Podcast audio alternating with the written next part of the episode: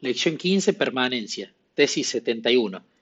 Satanás no tiene poder para inducir a pecar a las personas que dependen de Dios, pero los que confían en sus propias fuerzas son vencidos fácilmente. Versículos base, versión Biblia textual 4, 2 de Corintios 10, 4 y 5. Porque las armas de nuestra milicia no son carnales, sino poderosas en Dios para destrucción de fortalezas, derribando razonamientos y toda altivez que se levanta contra el conocimiento de Dios, y llevando cautivo todo pensamiento a la obediencia de Cristo. Probablemente la mayoría de ustedes ha escuchado la historia de la piadosa ancianita de la iglesia que nunca tenía una sola mala palabra que decir acerca de nadie.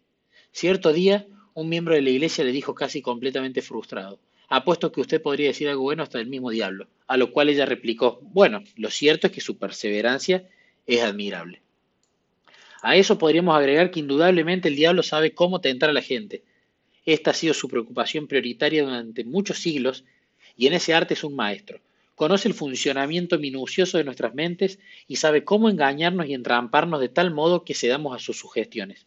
Y por supuesto, bien sabemos que si no fuera por el Espíritu del Señor que levanta su estandarte contra él, no tendríamos la menor oportunidad de escapar a sus engaños.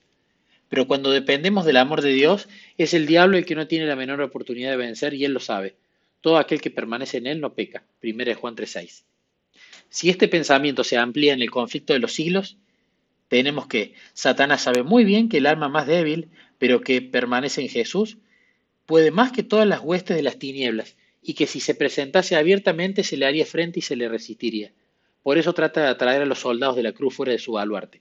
Páginas 584 y 585. Si Satanás sabe que aún el alma más débil que permanece en Cristo es la más poderosa, es más poderosa que Él, entonces es de suma importancia que nosotros comprendamos el significado de permanecer en Cristo. Consideremos primeramente la palabra permanecer. ¿Qué significa permanecer?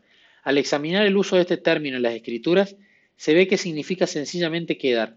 Satanás se da cuenta perfectamente que el alma más débil que queda bajo una constante dependencia de Cristo no puede ser vencida ni siquiera por todas las huestes de las tinieblas. Pero este hecho nos presenta un problema. Ya nos dimos cuenta de que crecer toma tiempo, que muchas veces la entrega que tuvo lugar al momento de la conversión puede ser una experiencia alternada de creer y dudar y volver a creer mientras aprendemos diariamente a creer en Dios y a confiar en Él más perfectamente.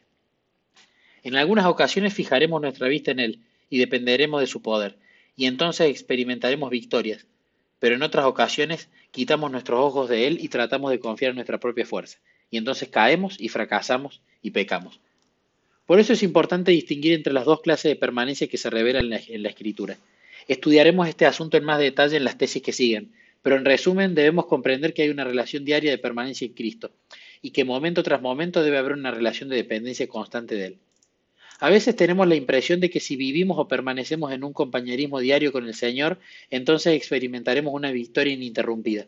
Pero es posible permanecer diariamente en Cristo mediante un compañerismo cotidiano con Él y sin embargo no mantenerse dependiendo de su poder a cada momento.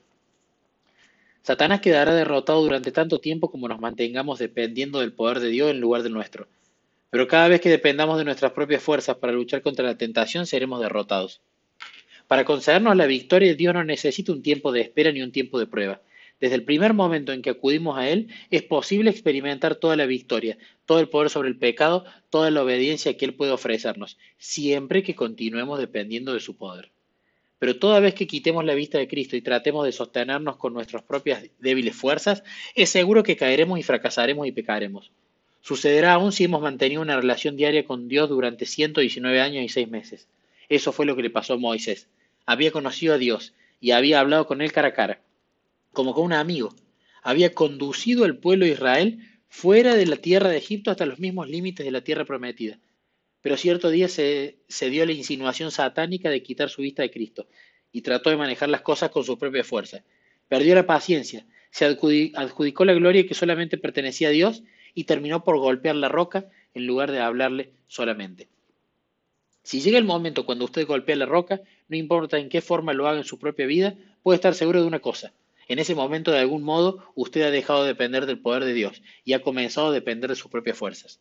Pero no importa cuán débil sea, aunque fuera el alma más débil, al aprender a permanecer en Cristo momento tras momento, Satanás no tendrá ningún poder sobre usted.